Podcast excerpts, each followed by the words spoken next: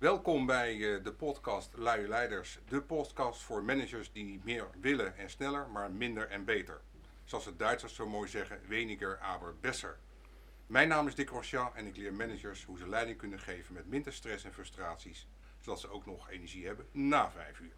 In deze podcast spreek ik met professionals die vanuit hun passie willen bijdragen aan de ontwikkeling van completere leiders en volgers en aan betere en gezonde organisaties. Neem dus lekker de tijd voor jezelf, ontspan een beetje, leun wat achterover, luister en ga vooral in de vertraging. Kortom, doe even effectief niets. Vandaag ontmoet ik Hans van der Loo en Jorine Beks, schrijvers van twee boeken over psychologische veiligheid. Beiden zijn auteur, schrijver, spreker en hebben beide ook eh, consultancywerk en begeleiden veel mensen in organisaties.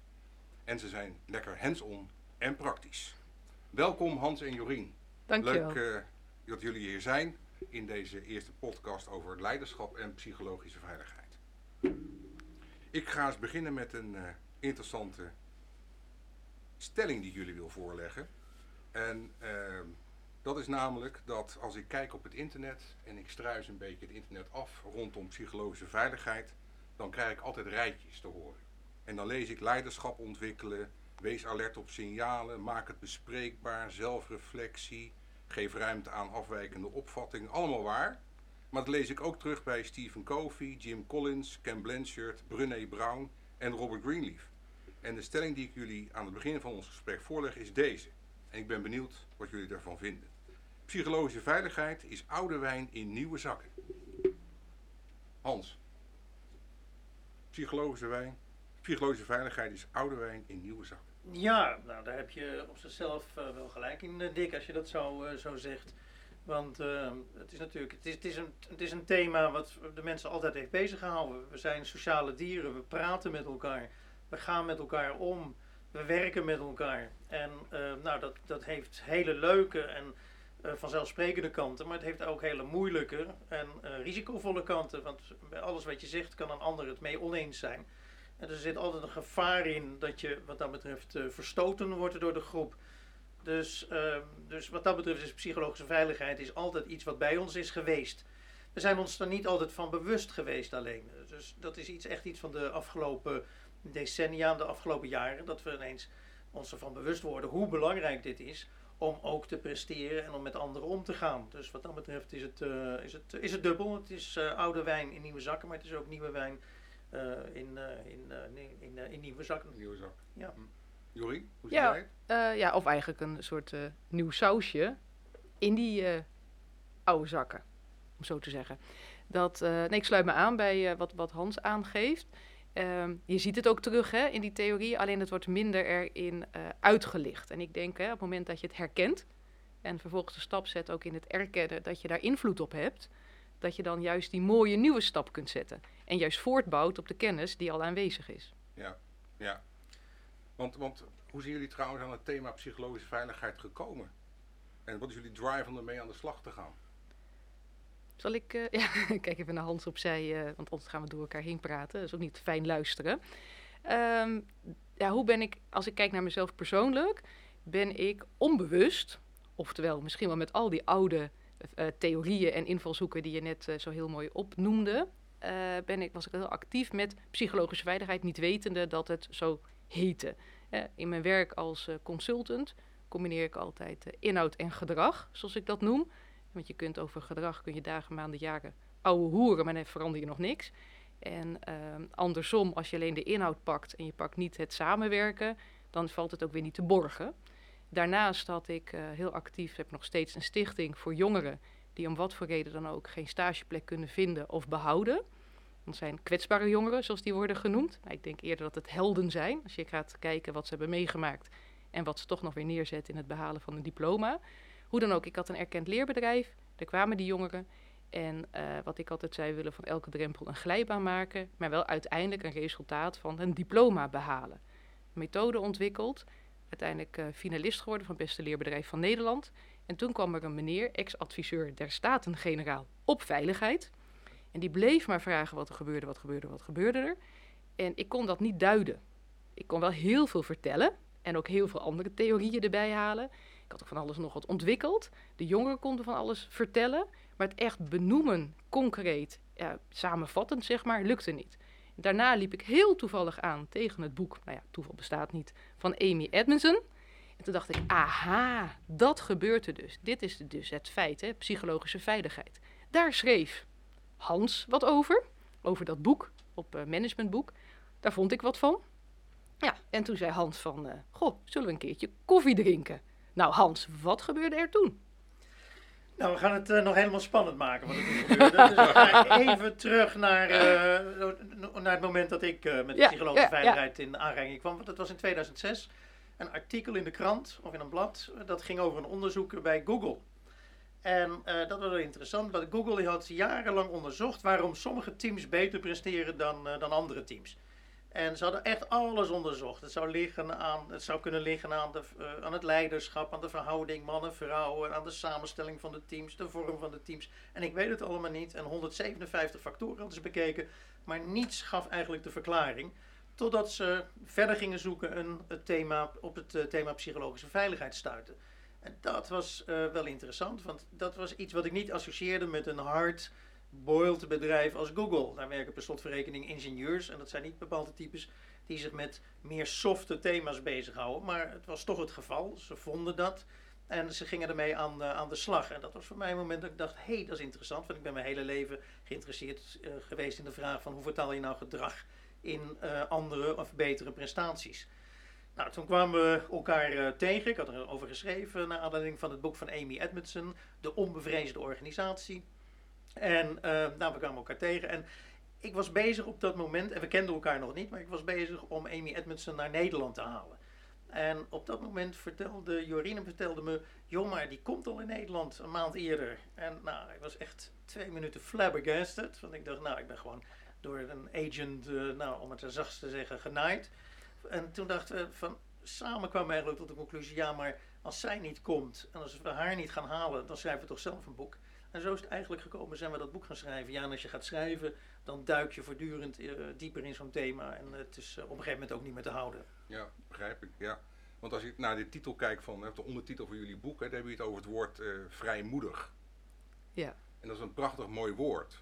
Bijbels woord bij. Bijbels ja. woord, ja, ja. bijna, reli bijna ja. religieus. Hè. Kun je toelichten wat een vrijmoedig team anders maakt dan een groep die niet zo vrijmoedig is? Nou, ja, in vrijmoedig zitten twee elementen die van belang zijn. Dat is één natuurlijk, de ene kant is het vrij, vrijheid, uh, mm. autonomie, uh, de onafhankelijkheid, althans het gevoel daarvan. En de andere kant de durf, uh, de moed, de, de, durf om dingen te zeggen, de ding, durf om dingen naar voren te brengen, de durf om jezelf te zijn. Dus in die combinatie van die twee elementen zagen we juist iets heel, iets heel krachtigs en iets heel moois. Daarbij komt dat psychologische veiligheid eigenlijk altijd uh, geassocieerd wordt, of vrijwel meteen geassocieerd wordt met vertrouwen. Maar ja, je, zelf, en nou ja, ik weet niet, Jorine kan het zo uh, vast wel beamen ook. Um, je hebt heel veel teams waar de vertrouwen eigenlijk niet zo'n probleem is, maar waar mensen toch hun mond niet open doen. Dus er moet een element moet daarbij komen en dat is, uh, dat is dat vrijmoedigheid. En ik vond het wel een mooie klassieke term eigenlijk. En uh, nou, straks zullen we zeggen, er komt nog een derde element komt erbij. Want je, uh, naast vertrouwen en vrijmoedigheid moet er ook nog een soort drang zijn, een streven zijn om het verschil te maken. Maar dat, uh, dat even terzijde. Ja. Als je, weet je, je vraagt ook, hè, wat is dat dan anders? Hè? Een team waar die vrijmoedig is. Eigenlijk is het een team waar lef logisch is. Hè? Geen issue is. Dus als je een meeting hebt, dat je wegloopt en dat je bij jezelf denkt, ik had het wel willen zeggen, maar ik heb het niet gedaan, want. En dan praat je dan recht. Als ik het zeg, dan vinden ze me dom. Er was geen tijd voor. Het was niet het juiste moment. Uh, hij had niet helemaal zijn dag. Dus ik denk, ik zeg maar niks, et cetera. En, uh, en waar een team met vrijmoedigheid, die durven dat wel aan. Het is dus logisch dat je gewoon aangeeft, joh, weet je, hoe, hoe zit dit? En die weten gewoon, als de tijd dan niet is, dan is die tijd er niet. Maar ik zeg het wel. Ja. Ja, ja en Dick, het komt je niet aanwaaien. Het, nee, het is ook zoiets, kijk ieder van ons die heeft situaties meegemaakt dat hij dacht, maar achteraf dacht, waarom heb ik mijn mond niet opengetrokken? Waarom heb ik niet iets gezegd? Waarom heb ik de boel niet uitgedaagd? Waarom ben ik meegegaan in iets waarvan ik eigenlijk dacht, dit, dit klopt niet, of dit deugt niet, of dit kan niet goed gaan. Dus um, ja, dus het zijn allemaal dingen die ons zelf overkomen. Dus die vrijmoedigheid is ook iets wat je gaandeweg en vrij moeizaam uh, kunt, uh, kunt leren. Het is, het is, ja, sommige mensen zullen dat meer van nature hebben, maar over het algemeen zie je dat toch ook de meest vrijmoedigen op bepaalde momenten zwijgen of gezwegen hebben. Maar ja, goed, die zie je natuurlijk veel hoor in teams en zo. Als die, ik observeer nog wel eens van die vergaderingen van managementteams en dergelijke. En de mensen met de grote bek, om het maar zo te noemen, die zijn doorlopend aan het woord. Ja. En die hebben wel hun mening en oordeel en ideeën klaar. Maar Ja. de wat meer geslotener, wat meer teruggetrokkene mensen, die zitten we achter te wachten op een momentje. Ja. En dat momentje komt natuurlijk niet. Nee. Hè, wat, wat is dan nodig waardoor ze wel dat moment gaan pakken en zich vrijmoedig gaan voelen om zich wel ook uit te spreken? Nou, vrijmoedig is niet een grote bek, hè? Nee, nee. Dus even, Ja, nee, dat nee. we dat even. Nee, dat is zeker, zeker geen, eh, Nee, geen groot ju- bek. niet. Nee, dat gaat juist ook over respect. Hè? Ja, dus als je precies. zegt een team waar vrijmoedigheid is, die biedt de ruimte. Hè, dat je de ruimte krijgt allemaal. Ja, wat kun je dan doen? Nou, jij coacht zelf natuurlijk die teams ook. Hè, dus, eh, dus wat doe je dan? Het is bewust worden. Hè? Dus dat het, het herkennen, kom ik weer. Van oké, wat gebeurt er nu dan in, in zo'n team? En wat wil je ook met elkaar? Dus als je gaat kijken, mensen die snel iets zeggen, die doen dat, ga ik vanuit niet bewust om de rest te verhabbezakken. Dat is een bepaald karaktereigenschap of dat is het patroon wat heerst in dat team. Ja. En als je dan met elkaar daarin al het gesprek kunt hebben over het feit dat dat gebeurt en dan die bewuste keuze kunt maken van wat wil je? Want wat Hans zegt, dat komt je niet aanwaaien. Het is ook niet iets wat je eventjes organiseert tussen de soep en de aardappelen. Nee, je moet er echt aandacht aan besteden. En, en als je dat met elkaar doet, ja, dan kan je die stappen zetten. En dan is het mens, eh, ja, per mens, weet je, ieder mens is anders. Weet je? Ja. Het is ook niet psychologische veiligheid, dat is in beton gegoten en dat is het en dat vink je af. Het is per situatie anders, het is per mens anders. Want het wil ook niet zeggen dat als je wat stiller bent, dat je dan heel blij wordt als je standaard je mening moet gaan geven. Hè? Dat zeggen, oké, iedereen moeten we horen. Dat kan juist tot heel veel onveiligheid eh, leiden. Dus wat ik meestal doe in die teams ook, is bewust worden dat ieder mens dus anders is. En sommige mensen eerst even moeten nadenken voordat ze kunnen reageren. En als je dat al bewust doet en dat accepteert, dan geef je de ruimte. Dat is een hele andere manier dan denken iedereen moet wat zeggen. Hè? Ja, ja precies. En, en wat betekent dat dan voor, voor leiderschap, voor zo'n zo'n aanvoerder van zo'n team, die bijvoorbeeld zo'n vergadering leidt? Wat zou dat dan betekenen? Wat vraagt dat van hem of haar? Dat hij erop let dat niet steeds dezelfde aan het woord zijn. Dat hij mensen uitnodigt door vragen te stellen en door ze echt uit te nodigen om ook het woord te nemen. Gewoon gerichte vragen te stellen, wat vind jij ervan? Als dat nog te moeilijk is, omdat mensen dat niet durven of niet kunnen, dat hij methodes of manieren bedenkt dat dat toch kan. Nou, in ons eh, laatste boek geven we er een aantal voorbeelden van. Ehm, eh, dat je wat, er- daar van tevoren wat dingetjes opschrijft ehm, die je kunt gaan vertellen. Dus je kunt dat met omwegen kun je dat doen. Nou, dat zijn allemaal manieren om eh, je, je, je, ja, die vrijmoedigheid te, te, te, propageren. Ja, kijk, en wat je, je, je zegt, wat doet dan die aanvoerder? Nou, natuurlijk is het heel erg van belang als je gaat kijken naar voorbeeldgedrag. Hè, want mensen kijken hoe je, of, je, ja, of je nou wil of niet. Als de baas, hè, oh, vreselijk rotwoord, maar oké. Dan, ehm, eh, dan wordt er naar je gekeken. Je loopt als ware natuurlijk met zo'n zwaailamp door die organisatie. Dus daar moet je heel erg bewust van zijn. Maar psychologische veiligheid is niet alleen van die aanvoerder. Hè. We hebben het ook, ook over persoonlijk leiderschap. Dus iedereen kan daarin die rol pakken hè, om daar dan aandacht aan te besteden. Dus als je ook zegt, hè, eh, de voorbeelden, ook in ons laatste boek, wat je allemaal kunt doen, ga dan niet als team wachten tot die aanvoerder met voorbeelden komt of met, met oplossingen. Start zelf. Ja, ja, kijk zelf. En, en zoek desnoods ook, desnoods ook iemand in het team die misschien dezelfde energie heeft. Dat je zegt, hé, hey, we kunnen het samen gaan voorstellen. En dat ook iedereen kan meedenken van, is dit nou de manier?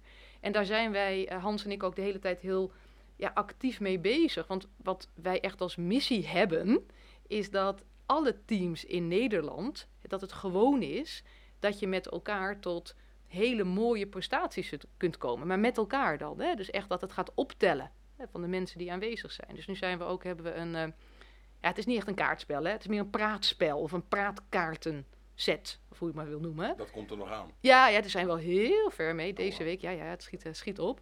Ook weer een manier om laagdrempelig, hè, dus van die drempel een glijbaan te maken, om het erover te hebben. Op een manier die voor iedereen oké voelt. Ja, want eh pakken we nog een ander, ander thema erbij om even wat kaders te schetsen aan het begin van dit gesprek. Ik, ik kan mij voorstellen dat psychologie of psychologisch voor hele resultaatgerichte, oplossingsgerichte en daadkrachtige lui, en die zijn er nogal, zeker in de profitbedrijven verwacht ik, dat die een beetje jeuk krijgen van die begrippen. Ja, jeuk of juist angst of juist iets ja. van ja, dat is niet hier of dat is bij ons niet van doen. Maar eigenlijk zei eh, Hans het net, gaf het natuurlijk al aan. Hè? Ik, ik eh, staat me niet echt bij dat Google of Amazon hele softe organisaties zijn. En Hans gaf net aan, het gaat niet over twee V's, er is nog een derde V. Toch Hans? Ja, de, nou de V van verschil maken. En Verschil maken. Daar zat ik nu aan te denken ook. Die, die, daar is die titel van het eerste boek is wat misleidend. We hebben alleen maar één term genoemd, die vrijmoedigheid. Maar daarnaast gaat het inderdaad om het vertrouwen en het verschil maken. Ehm, nou, dat, dat laatste is echt effe- eh, essentieel. Dat je het, niet het idee hebt dat eh, psychologische veiligheid meteen betekent van soft. Dat betekent knuffelen, een knuffelcultuur gaan bouwen. Maar dat het wel degelijk eh, iets is om eh, beter te presteren, om het verschil te maken, om impact te hebben. Ehm, en ehm, nou ja, weet je, en daar zijn natuurlijk heel wat uitvluchten. We hebben ze ook wel bij elkaar geharkt, die allemaal hoort. Hè? Een vormen van uitstelgedrag. Van bij ons is het veilig of onveiligheid kennen we niet of daar hebben we geen tijd voor en al dat soort zaken. Maar blijf toch steeds maar erop hameren, of wij blijven er steeds op hameren, dat het wel degelijk een gevolg heeft voor jouw prestaties. Dus met name die prestatiegerichte managers, die zouden er goed aan doen om eens goed na te denken over ja, de, de, de oorsprong van prestaties en wat zijn nou de eh, verklarende factoren daarvan. En ook te kijken naar dat soort onderzoek inderdaad van, eh, van Google. Trouwens, in de sport zie je al heel lang, zie je, en de topsport eh, hebben we het dan met name over, zie je heel lang al een ontwikkeling in de richting van veel meer aandacht voor mentale, emotionele factoren. Dus die angst voor eh, het emotionele en het mentale, die is daar veel minder, omdat men gewoon merkt, ja, zonder dat komen we er niet. Het is geen kwestie meer van alleen maar hard trainen en een schop onder de kont geven en dan zeggen ga maar. Nee, tegenwoordig, eh, wat dat betreft, moet je uit een ander, eh, ander vaartje moet je zien te tappen. En wat is dan, zeg maar, als je dat die twee vergelijkt, hè, de sportwereld en laten we maar even organisatiewereld nemen. Eh, wat is dan het verschil als we praten over emotionele intelligentie? Want hoe is dat anders in de sport, omgaan met emoties, met emotionele intelligentie, dan bijvoorbeeld in, in organisatieland? Nou, de sport heeft men veel, kijk, de, de, de sport heeft men veel eh, sneller ingezien. En dat is natuurlijk ook logisch, omdat sport erg gericht is op prestaties, op winnen, op scores neerzetten. Dus wat dat betreft is dat vrij eenduidig. Dus de coaches en de trainers die daarin werkten, die waren van meet af aan veel meer op prestatie gericht dan traditionele coaches in het bedrijf, die veel meer vaak zijn op de input en op de, wat dan betreft, de, de interne cultuur van een, eh, van een organisatie of een team. Dat die sportcoaches juist voortdurend de link legden met die prestatiekant. En zo kwamen ze er eigenlijk al in de jaren 60, 70, dan zie je de eerste aanzetten toe om die emoties en die mentale factoren erbij te gaan betrekken. En is dat tegenwoordig echt iets heel doodnormaals. Ja. In een hoop organisaties wordt dat vaak nog gezien als een zwaktebod. Dus op het moment dat we het over emoties gaan hebben, ja, dan is er iets goeds mis. Eh, en dan, dan, dan heb ik het als manager niet goed gedaan. Eh, terwijl het eigenlijk een heel achterhaald concept is. We weten inmiddels al door breinonderzoek, weten we al 30 jaar, dat onze emoties, dat die wat dat betreft veel bepalender zijn dan allerlei rationele business cases en al dat soort zaken die we aangeleerd krijgen eh, op de universiteiten en MBA-cursussen. Dus wat dat betreft, ja, hebben we, wat, dat, wat dat betreft hebben we in organisaties een hoop terrein nog te winnen. Ook op dat gebied van emotionele intelligentie. Zeker op dat gebied. En, en kan, kan je daar iets in noemen eh, van, zeg maar even de top drie voor de luisteraars? Als je over e- emotionele intelligentie hebt, is natuurlijk een heel breed begrip. Maar wat is nou specifiek kenmerkend als we praten over psychologische veiligheid? Voor mij is dat dat je je wil dat je inleeft in die ander en dat je dat kunt. En dat gaat verder dan zeggen, ja, ik snap wel waar je in zit en dan ga je door. Dat gaat zo ver dat je begrijpt dat als jij die persoon zou zijn, jij die wereld zo zou ervaren. Hè, dus dat je bij wijze van spreken snapt waarom Trump doet wat Trump doet. Ik ben het niet met hem eens. En dat is dan ook weer de escape die je hebt. Hè? Dus dat is een hele belangrijke, naar, als je gaat kijken naar EQ, hoe ver die gaat. En dat je dat begrip hebt voor die ander. Dat staat voor mij echt een enorme stip bovenaan. Ja. Ja, ja, precies. En voor jou, Hans? Ehm, autonomie. Het gevoel eh, van, eh, van jezelf zijn, van onafhankelijk zijn, van je eigen koers uitzetten, van je eigen keuzes maken. Dat is wat dat betreft een belangrijke. Ook het element wat ook in een van de kenmerken is van psychologische veiligheid, positiviteit. Dus eh, je bewust zijn van het feit wat positieve emoties en negatieve emoties ook, wat dat met jou kan doen. En welke gigantische effecten dat heeft op het functioneren en het werken van mensen. En ook op samenwerkingsvormen. Dus eh, ik zou die twee elementen, autonomie, eh, positiviteit en wat eh Jorien ook zei, inlevingsvermogen, empathie zou ik echt wat dat betreft op dezelfde schaal eigenlijk Ja. zetten. Ik vind het inderdaad mooi wat je zegt, Hans, over die eh, positiviteit en het effect van je eigen gedrag op het humeur van het team. Hè, die wordt vaak ook best wel onderschat, ook qua woordkeus. Hè, hoe je iets framet, zeg maar, wat daar het effect van is. En hoe je juist ook weer met je eigen energie eh, kunt ontgiftigen. Hè? Dat, eh, dat je dan met een, net een grapje, een twist, in één keer iets anders voor elkaar krijgt. En dat je dus een ander ook eh, dat setje kunt geven richting ander gedrag. Dat is natuurlijk ook een. dat kun je niet zonder emotionele intelligentie. Ja. Iets over dat woordgebruik misschien toevoegen. Er is onderzoek, er is onderzoek naar gedaan. eh, naar het verschil tussen wanneer je zegt dat je iets moet of wanneer je iets wil. Er zit ongeveer 50% verschil qua energie, qua energie-impact zit daarin. Dus dat is gigantisch. Weet je? En ik zie de hele dag zie ik mensen spreken over dingen die ze moeten. We moeten dit, we moeten dat, we moeten psychologische veiligheid. Nee, je wil psychologische veiligheid creëren. Nou, daar Maar- zit een gigantisch en onderschat verschil. Maar dat is natuurlijk wel een thema in deze prestatiegerichte maatschappij. Hè? Of we jagen anderen op, of we worden zelf opgejaagd. Hè? Ja. Hoe veilig of onveilig is, dat, is die overtuiging die daar zit? Van het moeten. Ja, het is natuurlijk niet heel erg veilig. En sowieso, met name leidt dat nou niet echt tot het gevoel van autonomie. Ja, als je iets moet van die ander of je moet het van jezelf, in hoeverre zit daar, daar een vrijheid in qua keuze? Aan de andere kant, ehm, als je geen kaders hebt, dan hebben we niet over presteren, maar de kaders, dan, dan verlies je ook een heel stuk van veiligheid. Hè? Dus het, dan, het bouwen aan vertrouwen, dat wordt gestimuleerd door kaders. We willen allemaal wel weten wanneer we het goed doen. Ja, want anders zijn we zwemmende. Dat is natuurlijk het ergste wat je kunt doen aan je medewerkers. Gewoon vaag blijven. Ja. Dus dat, ehm, dat is natuurlijk wel een hele mooie soort van ja, daar de balans in vinden. Ja, begrijp ik. En wat wel interessant is ook dat we vaak bij opjagen en versnellen hebben eigenlijk automatisch negatieve associaties. Maar dat is, geldt eigenlijk alleen als het om moeten gaat. Weet je, als, je op, als je moet versnellen of je, je, je, je, je, je voelt je opgejaagd door anderen. Op het moment dat je zelf wilt versnellen, en daar zijn prachtige voorbeelden van te geven. En recent nog, eh, nou, het- voor dit gesprek, we het over eh, een, boekje waar ik moment mee bezig ben. Het, eh, over de vaccinracen.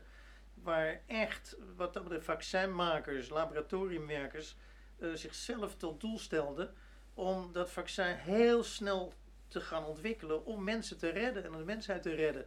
Dus daar zie je dat snelheid ineens een hele positieve factor is, omdat je dat zelf wil, omdat het gaaf is. Ehm, dus ik, die snelheid moet niet altijd. Kijk, als snelheid moet, dan is het een, eh, is het een, is het een, is het een, is het een nadeel, is een negatief iets. Maar zelf gekozen en zelf verkozen snelheid, dat kan eh, heel goed uitpakken. En ik denk ook dat luisteraars dat herkennen. Weet je, het is de innerlijke drive waar je het eigenlijk over hebt. Weet je, dat is dat feestje wat je gaat organiseren. En vervolgens was wat je had, wat had bedacht, ging niet door. Laten we zeggen, coronamaatregelen.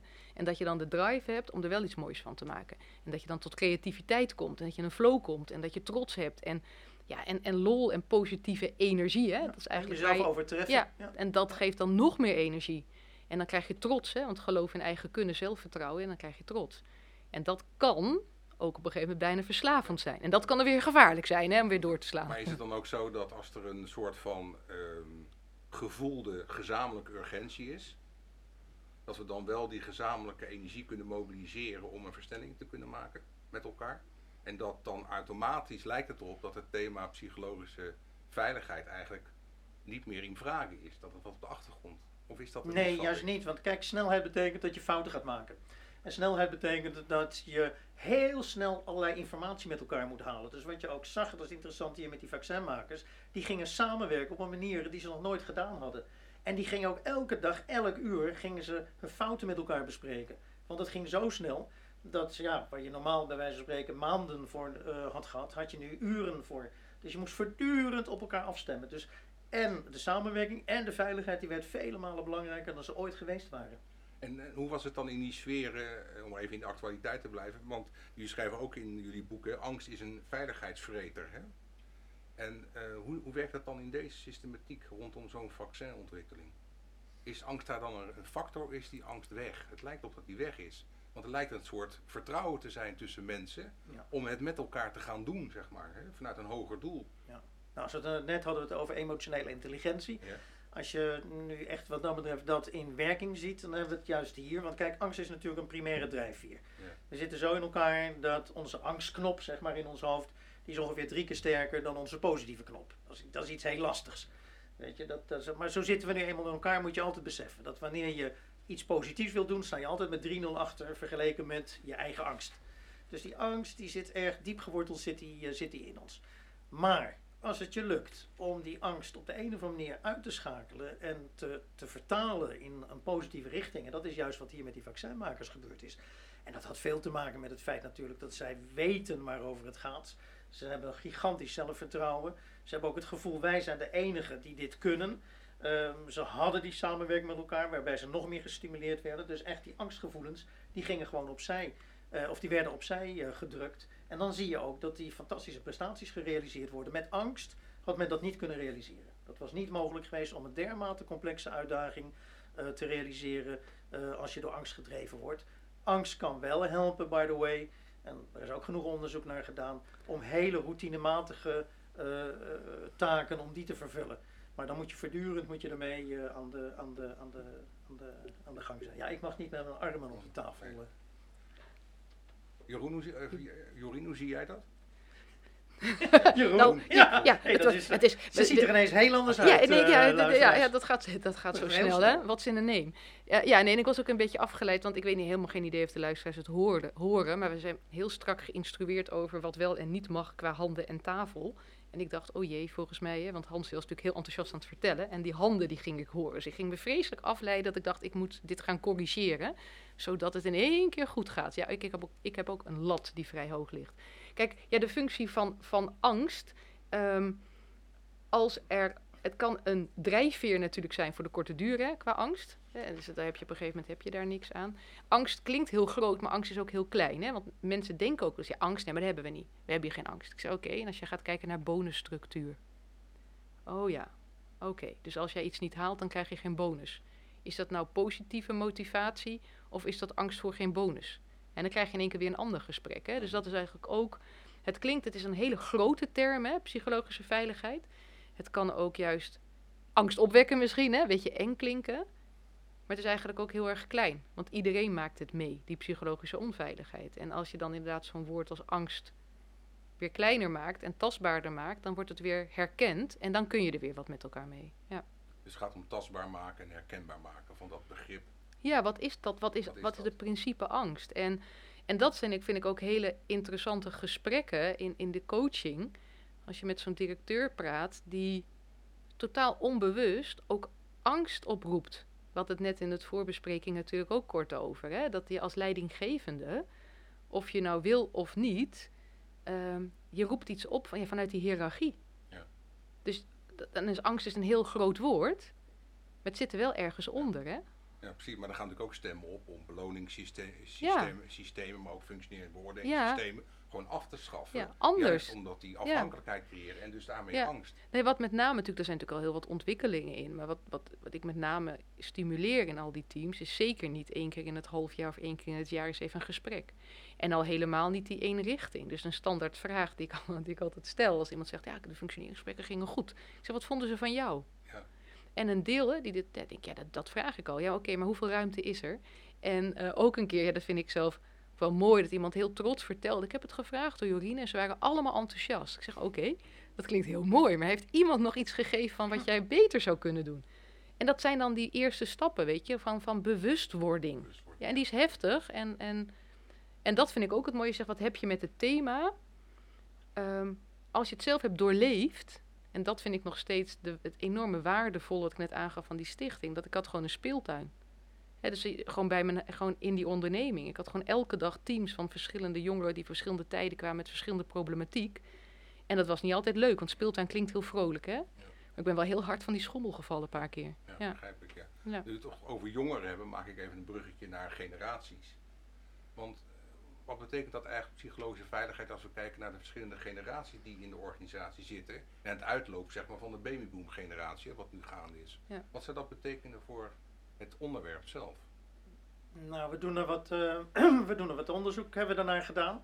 Het grote onderzoek moet nog, uh, moet nog komen trouwens, maar daar zie je uit die cijfers, en dat is eigenlijk ook wel onze ervaring, dat hoe jonger uh, mensen zijn, dus hoe jonger de generaties zijn, hoe hoger, hoe groter de sensitiviteit is voor dit thema, voor psychologische veiligheid.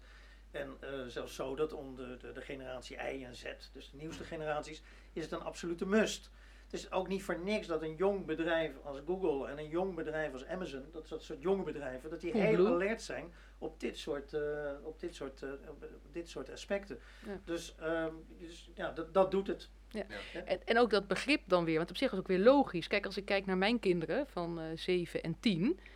Toen ik hun leeftijd had, was ik blij dat dan Bassie en Adriaan op de tv kwam hè, op woensdagmiddag. En eh, daar leefde ik naartoe, zeg maar. Eh, en dan zie ik eh, hen gewoon met hun eh, iPad-ding swipen en doen en een stukje kijken en dat is het niet en het volgende.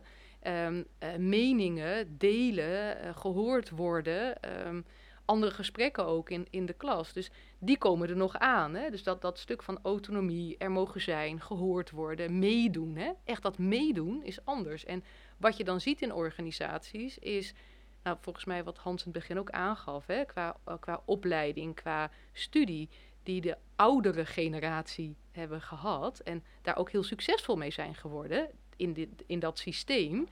Was nou niet echt van eh, wat vind jij? Of je bent jong, ik kan van jou leren. Nee, dat was meer van ik, ik weet het. Ik, eh, ik heb zoveel kilometers op de teller en je kunt van mij leren.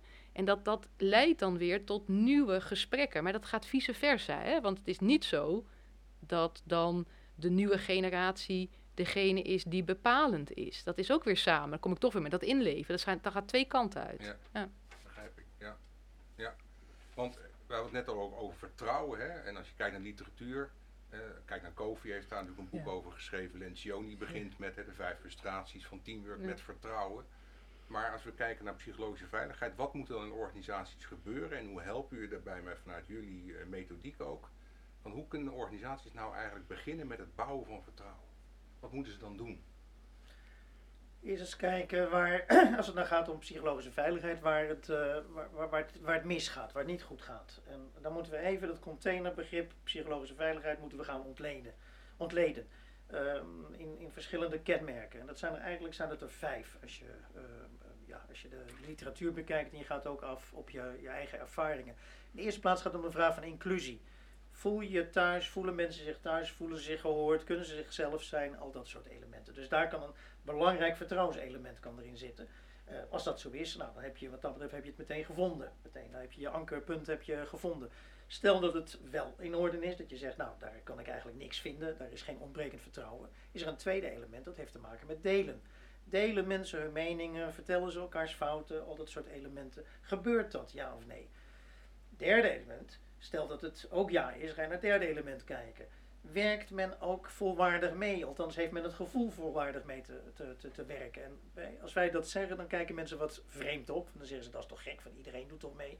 Nou, dat is niet zo. Je ziet een hele hoop organisaties zie je dat er toch eerste rangs en tweede rangs medewerkers zijn. Eh, de, de, de old boys networks, eh, die eh, de leuke klussen en de, de, de, de, de, de aantrekkelijke klussen pakken. En, en, en de rest van de organisatie. Zelfs meegemaakt in vergaderingen, management- en directievergaderingen, dat je een eerste rij had en een tweede rij. En op onze vraag, wat doet die tweede rij dan? Dat er gezegd, ja, die zitten erbij en die kijken. Eh, dus doe je mee met presteren. Nou, stel dat dat ook ja is, zeg, nou, er is voldoende vertrouwen op dat vlak van het presteren. Dan heb je een vierde element, dat heeft dan te maken met ja, uitdagen. Ehm, durf je nieuwe ideeën binnen te brengen?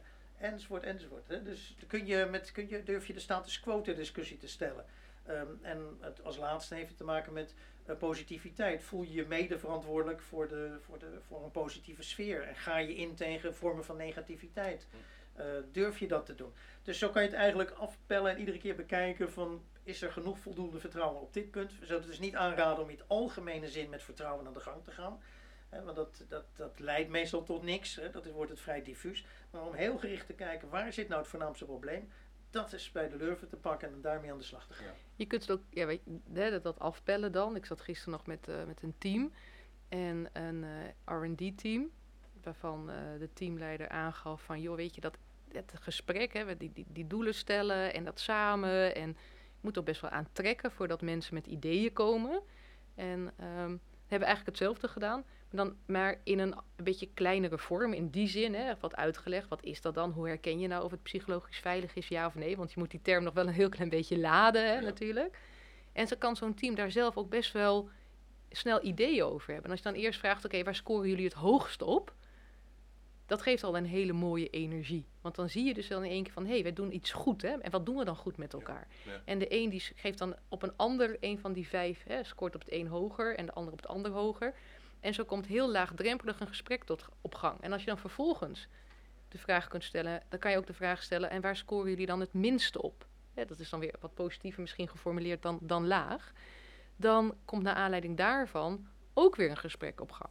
En als je dan hebt hoe, wat vertrouwen, dat is bouwen aan vertrouwen, dan ben je eigenlijk met die methode in het doen bouw je vertrouwen. En dat is het mooiste. Hè? Dan is het niet apart als thema, maar juist in het doen. In elke interactie kun je dat bouwen. Ja. Om vervolgens de stap te zetten, maar wat, kun wat willen we nou? Wat kun jij doen? Wat kan ik doen? Wat kunnen we samen doen? En dan heb je in, ik denk dat was, in een uur tijd. Dus ja, weet je, hoe groot is het? Hoe groot is het? Ja. Ja. ja. Want het lijkt ook wel, als je het zo leest, hè, ook in jullie boeken enzovoort, eh, dan lijkt het wel een methode of een manier van werken voor de lange adem. Maar aan de andere kant hoor ik nu een mooi voorbeeld van een wat meer kortere adem. Hè? Dus het gaat ook wel om soort quick Ja, wins met elkaar realiseren, toch? Ja, ja, dat zeker. Kijk, we vergelijken het ook wel met eh, die sportschool. En eh, nou, mijn bikini-proof, hoe ik vind dat ik bikini-proof ben. Helaas eh, lukt me dat niet in één dag. Het is niet van, joh, ik ga 's ochtends om zes uur die sportschool in en s'avonds dan, dan is het het.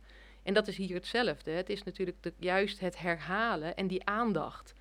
Wat we ook wel als, als leiderschap, voorbeeldgedrag, de triple E hebben we dat genoemd.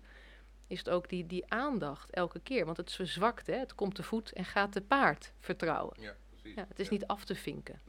Want ik zie ook wel, ik hoor ook wel leiders en zo, die hebben het idee dat ehm, medewerkers hun vertrouwen moeten winnen. En het lijkt me juist dat het andersom is.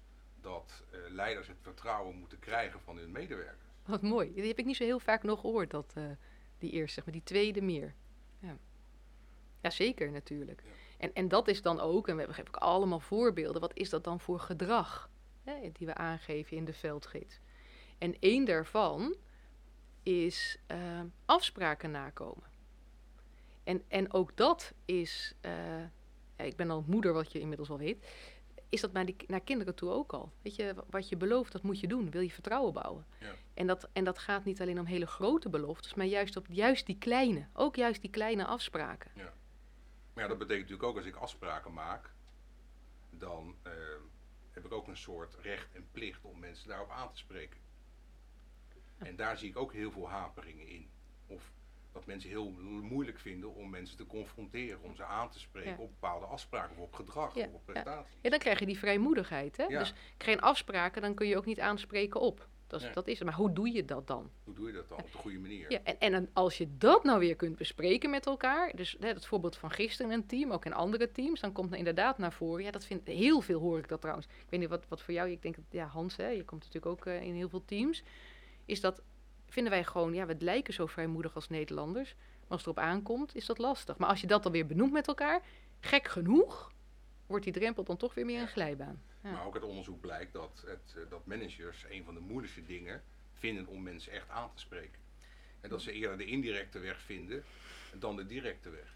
Dat is zo dik, maar ik heb nog geen team gevonden waar echt het hele team wist welke impact ze wilden maken. Dat ze echt helemaal eigenlijk bezeten waren en, en, en, gepassioneerd waren om iets te bereiken. Net zoals wij hier, we zitten hier in, in een gebouw van een gepassioneerde chefkok, voormalige chefkok. En zoals die net over eten vertelde, sommige teams die zi- zijn, zitten zo ook in elkaar. En daar heb ik nog nooit gehoord en nog nooit meegemaakt dat het een probleem zou zijn om elkaar aan te spreken. Want het is eigenlijk gebeurt dat heel natuurlijk. Je bent met iets bezig, dus je spreekt elkaar aan op datgene waar je mee bezig bent. En dat is op de vooruitgang maken. Het wordt een probleem. En wat dat betreft zie ik het nou misschien te veel als een afgeleide. Maar ik zie echt dat een hoop teams een probleem gaat worden.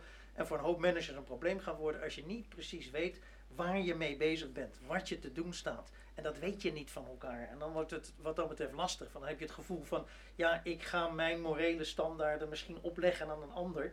Nou, dat speelt niet in een sportteam, om maar even weer aan de sport terug te komen. Als jij wat dat betreft de wedstrijd wil winnen, nou dan spreek je elkaar aan. Als er fouten worden gemaakt, of als er geen fouten worden gemaakt, of als je dit vindt of je dat Ja. vindt. En dat is heel natuurlijk. Ja. En na het team spreek je elkaar op een andere manier aan. Want dan is het is wat dat betreft, ja, dan kan je het meer reflecterend aanspreken noemen. Maar dat is nooit een probleem. Maar als ik even de korte bocht neem, dan gaan eh, duizenden mensen gaan jaarlijks naar allerlei soorten trainingen om, hè, om aanspreken en feedback geven en ontvangen Ja. te leren. Ja. Komen ze dan vervolgens terug in de werkomgeving, in, de, in de waan van alle dag, dan Ja. zie je het dus niet gebeuren. Nee. Maar dat vind ik wel weer mooi wat jij zegt. Kijk, eh, aanspreken, leren in zeg maar een soort laboratoriumomgeving is natuurlijk niet te vergelijken met het hier en nu. Precies. Dus ehm, wat wij juist ook heel graag, ja, wat wij veel stimuleren en ook graag willen stimuleren, mede ook door eh, de veldgids, is dat je juist in het hier en nu, in het moment, in die meeting, er scherp op bent.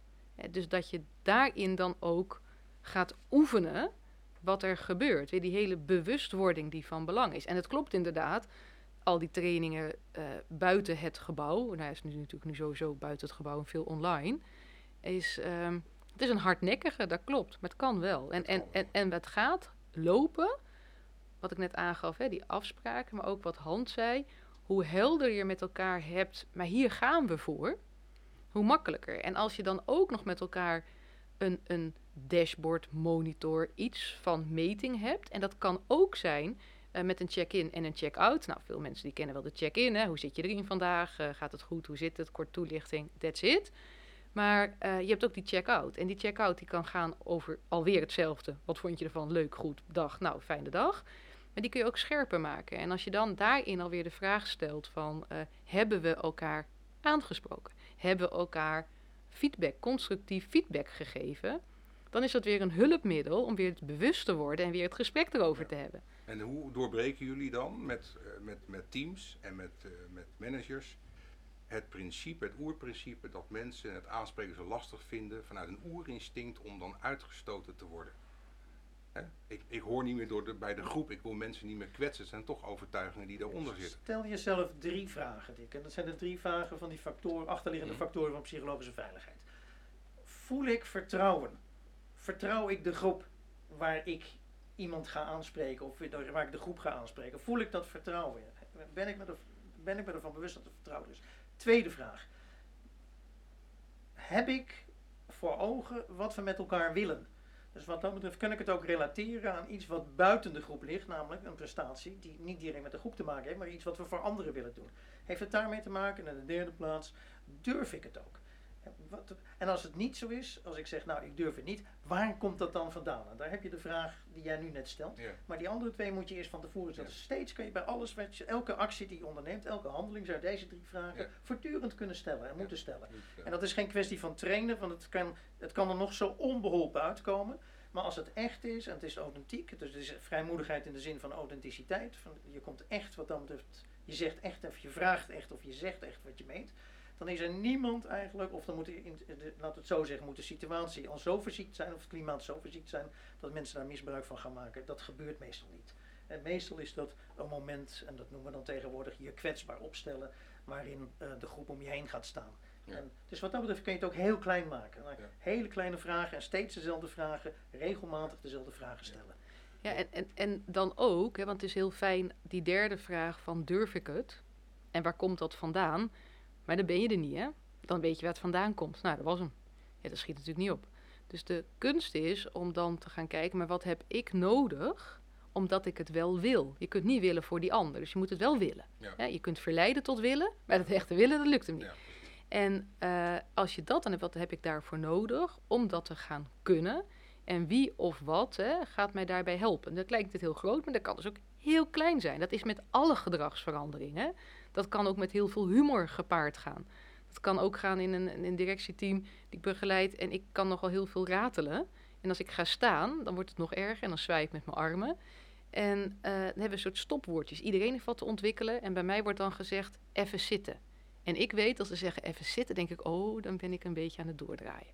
En, en dan heb je humor. Ja. En, en dat is met dat stuk van ehm, het, het durven benoemen. Hè. Je zult zien dat in ieder team er mensen zijn die het toch makkelijker kunnen dan de ander. En dan kun je elkaar ook weer gaan helpen erin. Ja. En als dan een stukje humor er zit, dan krijg je een nuchterheid. Dat vind ik altijd zo heerlijk. En zelfreflectie. Ja. Dat iedereen wat te ontwikkelen heeft en dat het gewoon niet perfect gaat. Ja. En vaak voel je dan eigenlijk al zo'n hele zucht door zo'n team gaan. Oké, Ontspannen. wat heerlijk. We hoeven allemaal niet perfect te zijn. Nee, gelukkig niet. En het moet niet, hè? Mogen en willen. Ja, het is, heb je hem weer. Ja. Ja, en daar komt nog bij dat de. Kijk, aanspreken is natuurlijk ook iets heel van, jij zei er net, niet aanspreken is, is, dat, dat, dat is eigenlijk fundamenteel menselijk. Om dat niet te doen of daar bang voor te zijn. Maar aanspreken is ook fundamenteel menselijk. Dat doen we overal. En het valt mij vaak op dat de mensen die dan niet aanspreken in een team op hun werk, dat ze dat wel thuis doen. Van ze zijn vader en ze voeden hun kinderen op en die spreken ze heus wel aan.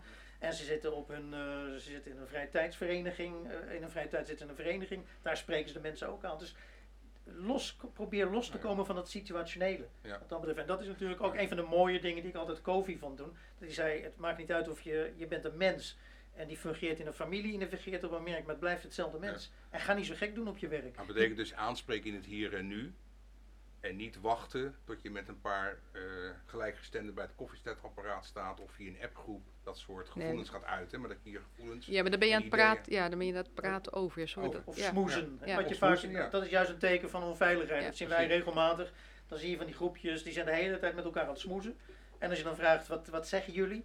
Ja, dan, oh niks. En ondertussen weet je dat er van alles gebeurt en Ja. op iedereen wordt becommentarieerd. En dat geeft juist een gigantische onveiligheid. Wat ik wel interessant vond wat je net zei, Hans, over, weet je, in de thuissituatie spreek je kinderen wel aan, hè, of ze netjes aan tafel zitten en dan doe je het wel. Wat natuurlijk interessant is om te gaan begrijpen waarom je dat daar wel doet.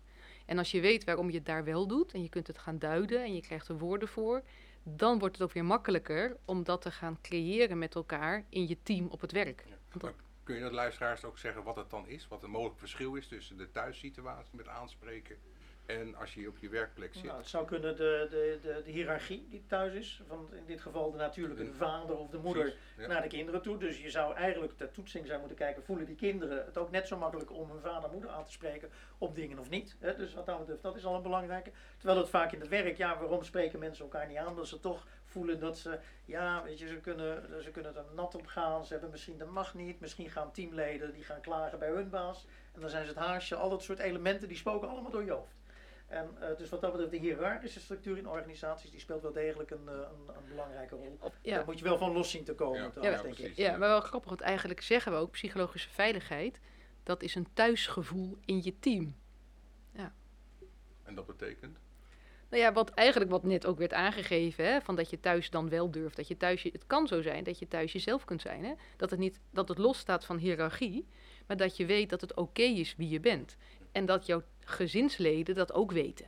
En dat ze weten dat je een keertje boos kan zijn of een keer een chagrijnige dag hebt of wat dan ook, waardoor je dus omdat je zo compleet wordt geaccepteerd, het makkelijker is om een gesprek aan te gaan met elkaar. Ja, Ja. acceptatie.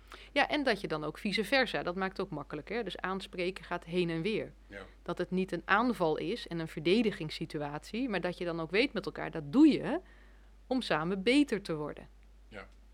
Maar hoe maak ik dan die overtuiging eh, eigen? Dat we dat doen om met elkaar beter te worden. En daar hoort aanspreken bij. Stel, stel mensen de vraag hoe ze eigenlijk met elkaar zouden willen samenwerken. Ehm, wat, zou de meest ideale, wat zou het meest ideale team zijn? Ehm, en gewoon, eh, gewoon vragen stellen aan mensen, weet je. En ze wat dat betreft echt loskrijgen uit de, de, de, de huidige context. Dat geeft vaak al een totaal ander beeld van ineens van, van- dan ligt het ineens op tafel. Oh, zo zouden we het met elkaar kunnen doen. Of voorbeelden geven van hoe het ook mogelijk zou kunnen zijn. Kijk, dat zijn Ja. eigenlijk allemaal manieren om te Ja. gaan laten stromen. Ehm, in ons boek geven we trouwens ook nog, in ons laatste boek, die veldgids, geven we ook observatie. eh, weet je, een aantal punten waarop je nou eens een tijdje zou kunnen observeren met elkaar. Van wat gebeurt er nou in ons team? In hoeverre is er nu sprake van die inclusie, van dat delen, van dat presteren, enzovoort, enzovoort.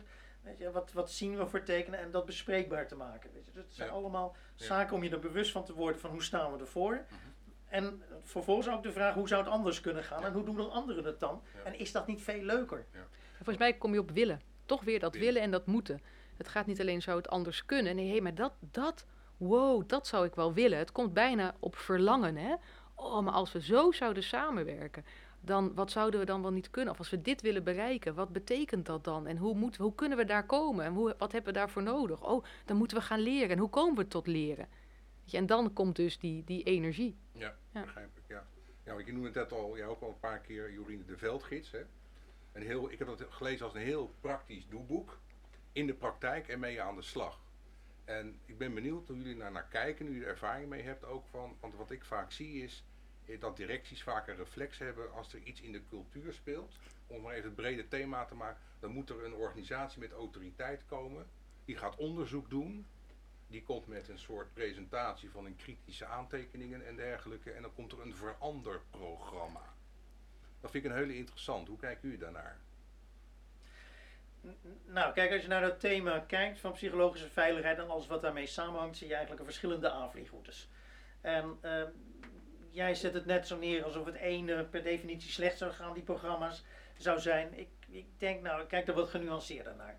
Want in het begin is een psychologische veiligheid, of sowieso veiligheid meer in het algemeen, dat is vrij top-down ingestoken vanuit veranderprogramma's. En dat heeft zeker tot een aantal zaken geleid. Het heeft ertoe geleid onder meer dat in de luchtvaart tegenwoordig vliegtuigen in de lucht blijven hangen omdat die hiërarchische verhoudingen tussen piloten, uh, hoofdpiloten en co-piloten, die is doorbroken. De cabin crew die kan tegenwoordig meepraten. In ziekenhuizen worden tegenwoordig minder missers, minder medische fouten gemaakt, omdat de missers gerapporteerd worden en niet meer onder de tafel worden ge, ge, gemoffeld. Dus kijk, dat, dat, dat pad van programma's, dat, dat, dat kan. Weet je? En in sommige gevallen heb je dat ook nodig. Een tweede aanvliegroute heeft niet zozeer te maken met maken van programma's, maar met cultuurverandering. Dat is ook wat een hele valide aanpak. Want dan ga je praten over alle zaken waar we net over hadden. Hoe willen we met elkaar werken? Hoe willen we met elkaar samenwerken? Wat is onze cultuur? Wat zijn onze waarden? Wat zijn onze kwaliteiten? En hoe, wat, welk verschil willen we met elkaar maken? Daar zit ook een groot gevaar in dat soort cultuurprogramma's. En dat gevaar heeft te maken met het feit dat het bij praten blijft. Mm Kijk, ik heb tien jaar heb ik, uh, in de consultancy gezeten van cultuurverandering. Dat was alleen maar praten. Weet je, voortdurend overal, uh, ja, wat dan tegenwoordig kampvuurgesprekken heet. Weet je, een kampvuurgesprek hier en een gesprek daar. Dus dat waren woorden, maar er, er volgde weinig daden. Nou, de derde aanvliegroute, en daarom pleiten we daarvoor in onze veldgids, het heeft te maken met, wij noemen dat samenspel. Het gaan doen, samen gaan doen. En dan niet alleen doen in een bloedserieuze vorm, maar ook wat uh, Jorine net, als net, zo, net zo mooi zei, ja, op een wat speelse, informele manier. Vandaar ook dat spelelement. Maar aan de slag gaan. Uh, ook best wel een paar keer op je bek kunnen gaan. Weet je, want ja, je formuleert eigenlijk steeds kleine hypothesetjes. Als ik dit nou zou doen, dan zou er dat gebeuren. Als ik morgen iemand ga aanspreken, of mijn team ga aanspreken, of teamleden gaan aanspreken, dan gaat er dat gebeuren. Nou, waarschijnlijk grote kans dat het niet gaat gebeuren. Dus dan moet je het wat dat betreft, dan pak je het op wat een andere keer aan, op een andere manier aan. Dus allemaal kleine experimentjes proberen. Wij noemen dat in ons boek, uh, in onze veldgids nudges, om uh, mee aan de slag te gaan. Ja. En eigenlijk wel weer mooi, want dan uh, als je gaat kijken in ons schoolsysteem, toen kwamen die kleuters bij mij thuis en het heb ik echt geleerd, door proberen kun je leren. Ja, dan leer je veters strikken. Dus dat eigenlijk, die emotie, die, dat, dat lossen, dat, dat eigenlijk ook een factor fun. Ja. Ga het proberen en ook daar die lossigheid in hebben. Ja, het kan dus ook in één keer niet goed gaan. Ja, dat kan. Ja. ja. Maar we gaan wel leren. Maar om een organisatie hierbij mee te krijgen, denk ik, dan moet je eigenlijk iets van die drie aanvliegroutes hebben. Niet te veel van de programmatische, het moet zeker niet het alleen maar zijn, maar iets moet je, je moet iets van afspraken hebben.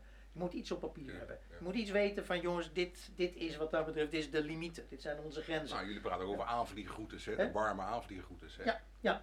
En het mooiste is als je ze kunt combineren, waarbij die laatste aanvliegroute, daar leggen we de nadruk op, omdat daar eigenlijk het minst over bekend is. En dan wordt er vaak gezegd, en dat is zo belangrijk, want dan kan je op teamniveau kan je gaan beginnen. En dan hoef je niet te wachten tot de hele organisatie om is.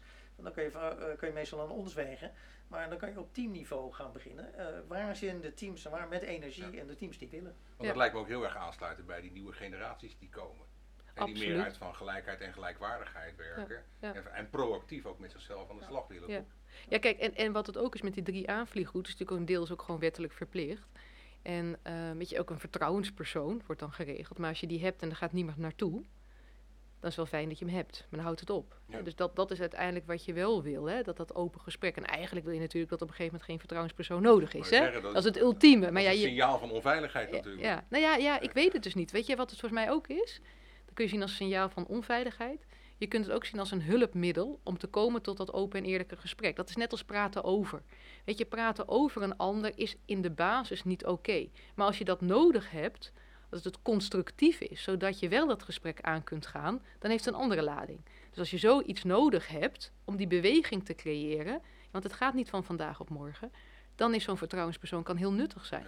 Ja. En je kan zo'n vertrouwenspersoon ook vanuit die drie verschillende aanvliegroutes zien. Zo'n vertrouwenspersoon vanuit zo'n programmatische aanvliegroute, ja, dat wordt dan iemand die een document gaat opstellen. En dat document dan wordt vervolgens weer doorgesproken. En daar worden sancties op ondernomen en al dat soort zaken. als een cultureel fenomeen, dan is het meer een soort cultuurbaken.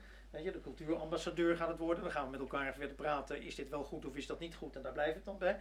Je kan ook een vertrouwenspersoon juist in dat samenspel hebben. Dan wordt het veel meer een meewerkende coach. Hè, die je concreet gaat helpen, die ook teams gaat helpen. Als er ergens een conflict is of iets, hoe kunnen we hieruit komen? Hoe kunnen we dit nou zien? Hoe kunnen we weer nieuwe energie krijgen? Dus ook zo'n vertrouwenspersoon die kan totaal anders Ja. ingevlogen worden of aangevlogen worden. Begrijp ik. Want ehm, we gaan ook een beetje richting het einde toe. nou Ehm, al. Wat Ja, jammer. Gaat, eh, gaat nog even nog even. Maar het punt is van, wat ik een hele mooie contradictie vond, is in jullie boek staat een zin waarom sterke teams meer fouten maken.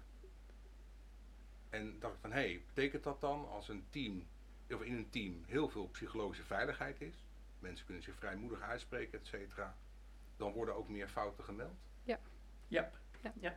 En ik vermoed ook, los van het feit dat er meer fouten worden gemeld, is wat we net al zeiden, dat leren, proberen, leren, experimenteren. En dat gaat nou eenmaal niet zonder vallen. Ik zou het ook wel fijn hebben gevonden, maar je valt. En dan moet je weer opstaan.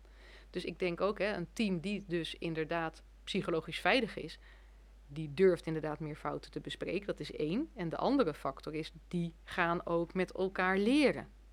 En, en, en die gaan daardoor ook elkaar, die gaan elkaar uitdagen. En die gaan testen. En, eh, om, ja, om verder te komen. Ja. Ja.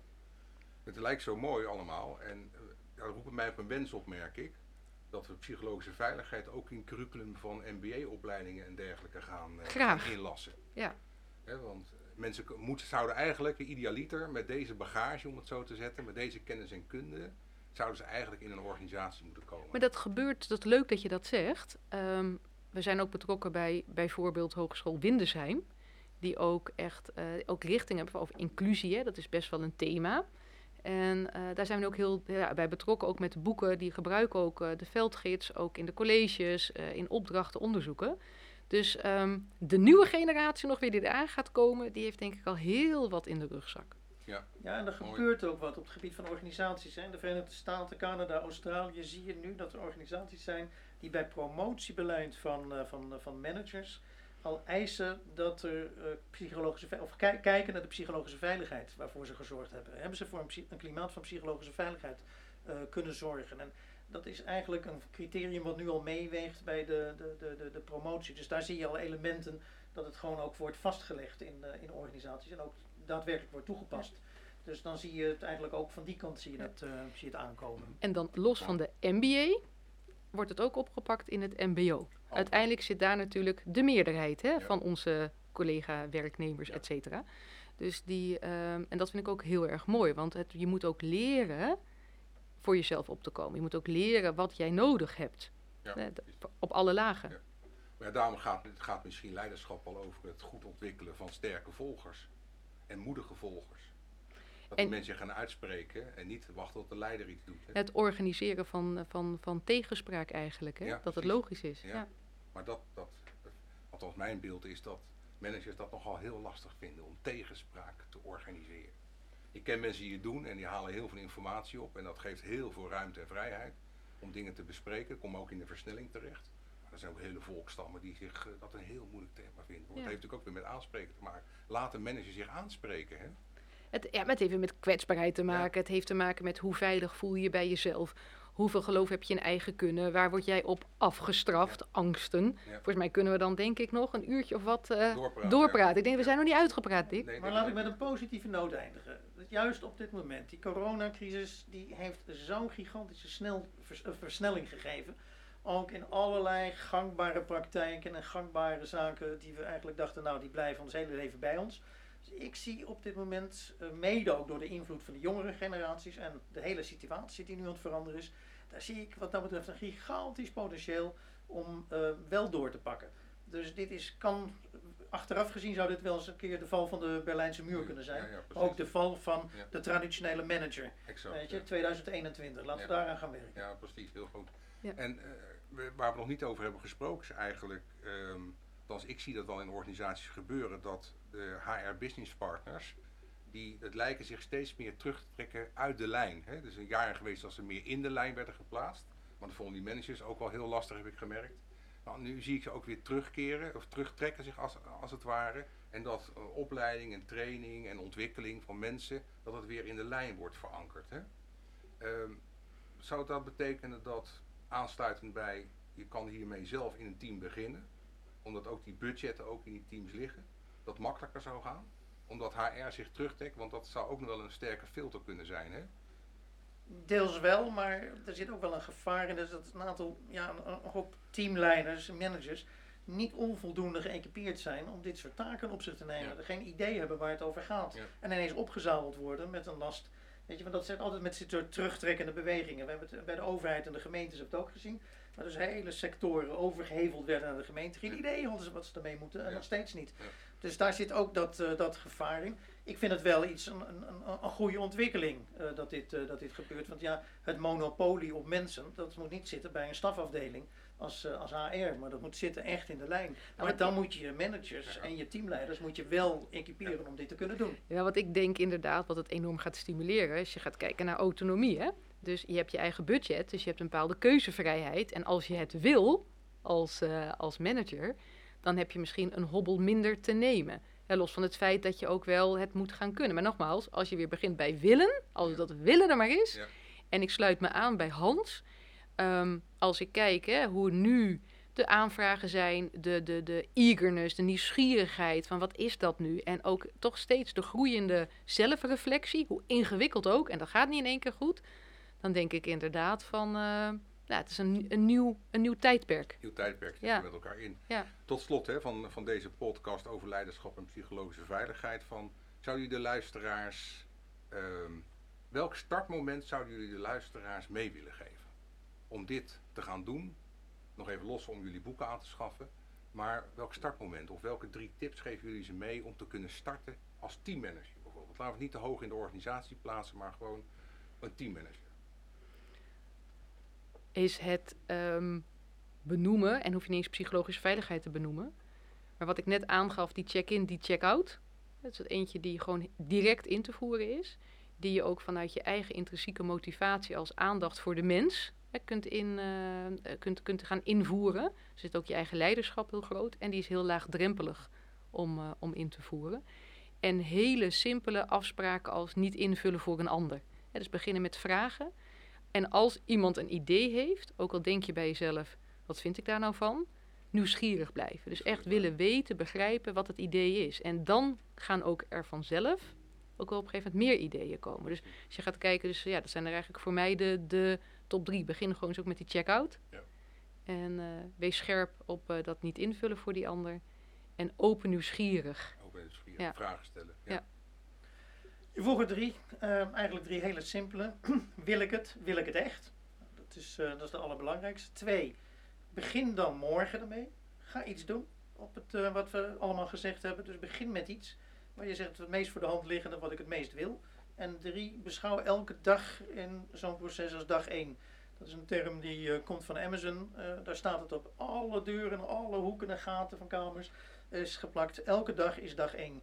Elke dag moet je hier aan werken. Elke dag begin je weer overnieuw. Elke dag heb je ook weer nieuwe kansen. Van als je het de dag daarvoor eh, verpest hebt met je gedrag of door iets hebt nagelaten, dan kun je het wat dat betreft de volgende dag perfect herstellen. Dus dat betekent, het is geen project. Het is nooit een proces, het is- een proces Het en geen project. proces, Ja. precies. Ja. Ja, inderdaad. En dat vind ik wel heel mooi wat je dat zegt. Want dat geldt voor die ander dus ook die je tegenkomt. Ieder mens heeft iedere dag... Het, het is er het moment om het juiste te doen. Net als stoppen met roken. Kun je ook elke dag Ja. doen. En dit ook. Ja. Ja.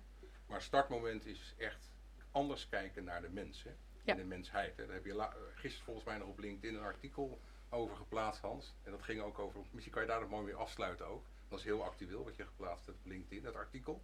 Wat je had gevonden. Nou ja, dat was een artikel van een bedrijf en dat vond ik zo mooi. Die, die eigenlijk een heel hardboiled manager, die eh, echt alleen maar op eh, aandeelhouderswaarde en op eh, eigenlijk eh, geneigd was om eh, te, te korten. Eh, die eigenlijk door een paar hele persoonlijke ervaringen ineens ertoe kwam om 180 graden te draaien.